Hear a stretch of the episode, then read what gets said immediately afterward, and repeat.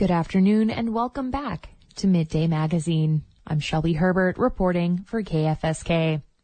Petersburg's chapter of the American Legion, America's oldest veterans organization, was chartered over a century ago, but membership has fallen off. Now, a few core Legion members are trying to boost registration to keep the chapter alive and build community among Petersburg veterans. I went to Legion Post fourteen's recent revival meeting. To uphold and defend the Constitution of the United States of America, to maintain law and order, to preserve the memories and incidents. Garrett Kravitz calls the meeting to order with a recitation of the American Legion Constitution preamble. He's the assistant adjutant of Petersburg's Post fourteen. The Legion's pledge echoes the oath of enlistment, which is taken by all members of the United States Armed Forces. It's something that's familiar to Kravitz. He served in the U S Coast Guard for twenty-two years, and he's still active duty. Kravitz says Legion membership in Petersburg is flagging, but that wasn't always the case. Petersburg's Post has been around since nineteen twenty, just a year after the national chapter was formed. Wow. So over the past hundred years, we've had a charter here in Petersburg, and I really think now is the time to breathe some life into it and get some membership up. I know there's a lot of veterans here. Kravitz's vision is to build membership to the point that the chapter can help out in the community. He says this could look like fundraising for scholarships or restoring the American Legion Pavilion at the Petersburg Memorial Cemetery. But to start, he says the most important thing is to build a space where Petersburg veterans can connect with each other. Tony Vinson is a retired Navy veteran. He relocated his family to Petersburg in search of that connection. I did my homework. I was looking for a small town. I was over the big stuff. I'm a native of California, but I feel like I don't really belong there anymore, so I was looking for somewhere else to go with my family and look for a small town. And I was trying to find a small town maybe that I'd have something in common with. Petersburg popped up on my search when I was looking through Alaska as Little Norway, nickname. Uh, my wife is Norwegian. So as I continued to dig deep, I found out that there was, out of the thirty-two hundred-ish population, that's around four hundred are veterans, and that's a significant portion of the population. So instantly then I thought, well, there I go. Let me go see these guys. So the latest population estimate from the U S Census Bureau counted two hundred ninety-eight veterans in the Petersburg borough. Tracy Vinson is Tony's wife. She's also a veteran, having served in the Navy for nine years. She says the Legion helps keep veterans, like her and her husband, in connection with each other. I just think it's important that people come together as a group and just have um, commonalities, and they have uh, a lot in common so that they can, um, I don't just feel like a group and feel like, you know, well, how long ago did it stop? Like, you know, so hopefully we can pique the interest and get it going again. Petersburg's Post has just over eight members, the minimum number to maintain its charter. Kravitz says that's why they're calling this a rejuvenation meeting. It's already going. We have it. We just need to get some people involved and talk about it. And that's really what rejuvenation is. It's just breathing life into something that's already there. And it's there. We saw it tonight with a good turnout. And I think the more people talk about it, the more meetings we have, the more things we do for the community, and the more that we can give back to the community. Kravitz uh, says he got started in the American Legion while he was stationed in Ketchikan. When he moved to Petersburg, he was introduced to Post fourteen by Stanley Hjort. He's the glue of the American Legion Post fourteen here in Petersburg. He's the one that made tonight possible. Hjort says he joined the Legion at the behest of his old friends, veterans of the Second World War. He's been active in the organization for over fifty years, putting up flags on Memorial Day and escorting other veterans on honor flights, which take elderly servicemen to Washington, D C to see the monuments that were built in their honor. Hjort says he's witnessed Legion membership ebb since the seventies, and now the stakeholders who stuck with the Legion are aging. There's just fewer and fewer, fewer and they, uh, all the old guys that we did things with, you know, they're gone. Um, Some of them are getting pretty old. One of these days I'll be gone. I'm getting pretty old. The late Paul Anderson, a veteran of the Vietnam War, was a core member of Post fourteen.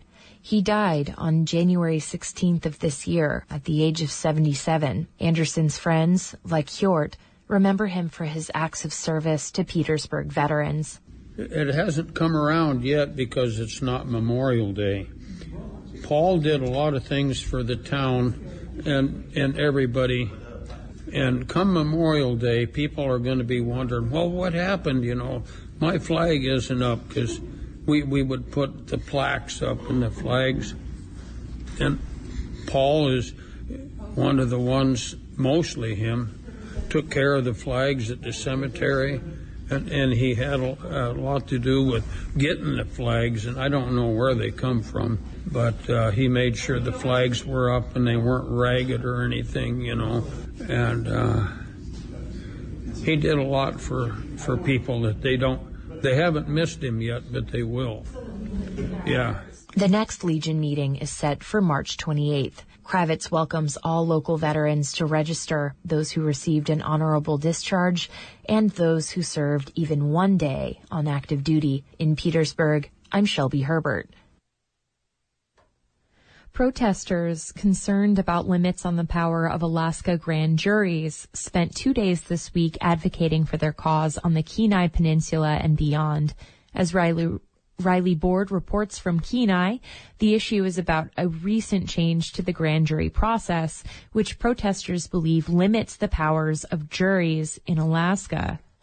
A coalition of protesters based in Kenai are standing up against what they see as unconstitutional limitations on the power of grand juries to investigate corrupt public officials and of the public's ability to access the juries. Grand juries are made up of citizens and decide whether there is enough evidence to charge a person with a crime. If a grand jury determines there is enough evidence, the case then goes to a trial jury. A group of advocates, including organizer David Haeg, has been present at the last several Kenai Peninsula Borough Assembly meetings to spotlight what they say is suppression of the power of grand juries. So those folks are misleading you, trying to strip the power of grand juries to get to the bottom of what's going on so they can insert and steer what happens away from what we believe is systemic corruption involving numerous judges. And now we believe it involves all five Alaska Supreme Court justices. Haig himself has been speaking out on the issue for years, following his own two thousand five trial for unlawful game hunting, through which he was convicted on several counts. He alleges the Alaska Supreme Court is corrupt and has limited the power of grand juries to investigate corrupt judges and officials. The protests were energized again this last December when the court system amended its process for taking citizen requests for a grand jury investigation, making it so a citizen can approach the district attorney if they have an issue they'd like the grand jury to investigate. The court system says this was to accommodate a high volume of investigation requests from citizens. At the Assembly's Legislative Committee meeting Tuesday afternoon, Nancy Mead, General Counsel for the Alaska Court System, said citizens have never been able to approach grand juries directly. Even though a grand jury has the constitutional authority to investigate, that does not mean that an individual citizen has a right to present anything directly to the grand jury. And this has never been the case.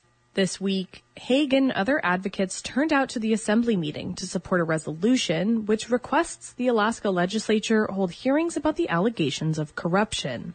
Assembly President Brent Johnson spoke against the resolution. He said he felt the issue was above his pay grade. The bottom line is this. I'm really queasy when you're saying that we got uh, the Supreme Court judges in Alaska and they're crooks, and you're saying you want them indicted. That's way out of my league. Still, the Assembly passed the resolution five three with one absence. The resolution only asks that the legislature host hearings and does not have any effect on borough code. The following morning, around a dozen protesters showed up at the Kenai Courthouse at sunrise, many with signs reading, "Let the grand jury investigate." Although court system representatives say Alaskans have never been able to approach grand juries directly, Haig says he organized the protest to restore the right of the people to do so and to show the grand jury members they have support from the public. There's some evidence that the Supreme Court bypassed their own rules committee to strip the grand jury of their power, so I'm going to take that evidence in and try to give it to the grand jury and ask that they investigate, just like the public is supposed to be able to. The grand jury was not in session Wednesday, so Haeg was unable to present the evidence he says he has. Haeg also organized court sit-ins in Anchorage, Palmer, Juneau, and Fairbanks. A handful of supporters turned out to the courthouse in Fairbanks, and at least twenty individuals showed up at the Anchorage courthouse, according to a photo shared by Haeg. In Kenai, I'm Riley Board. A series of record-breaking storms that hit the Northwest Arctic and Bering Straits region in early March brought heavy snowfall and high winds up to fifty-five miles an hour. The city of Kotzebue issued a disaster declaration after the storm's impact threatened emergency services and knocked out vital infrastructure. As Desiree Hagen reports from Kotzebue, climatologists say these heavy mid to late winter storms might become more common and signify a climactic shift for the region. The blizzard that hit Kotzebue in early March was one of the largest storm events in recent years. The National Weather Service recorded the highest one and three day precipitation amounts for the month of March from the Kotzebue airport. Brian Brettschneider is a physical scientist with the National Weather Service based in Anchorage. It's certainly exceptional. You know, the, the reports that I've seen for the, the snow and the wind and the, and the blizzard conditions, you know, really are are quite remarkable. Brettschneider says the moisture level was extraordinary, but there's a caveat.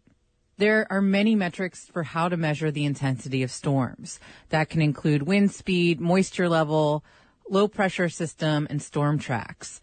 Brettschneider says while the precipitation was record-breaking, measuring snow amounts along the tundra is notoriously difficult. I mean, you could have, you know, a five-foot snowdrift one day and, you know, the next day it's been blown away and moved, you know, moved moved a little bit farther away. And, and so how do you measure that?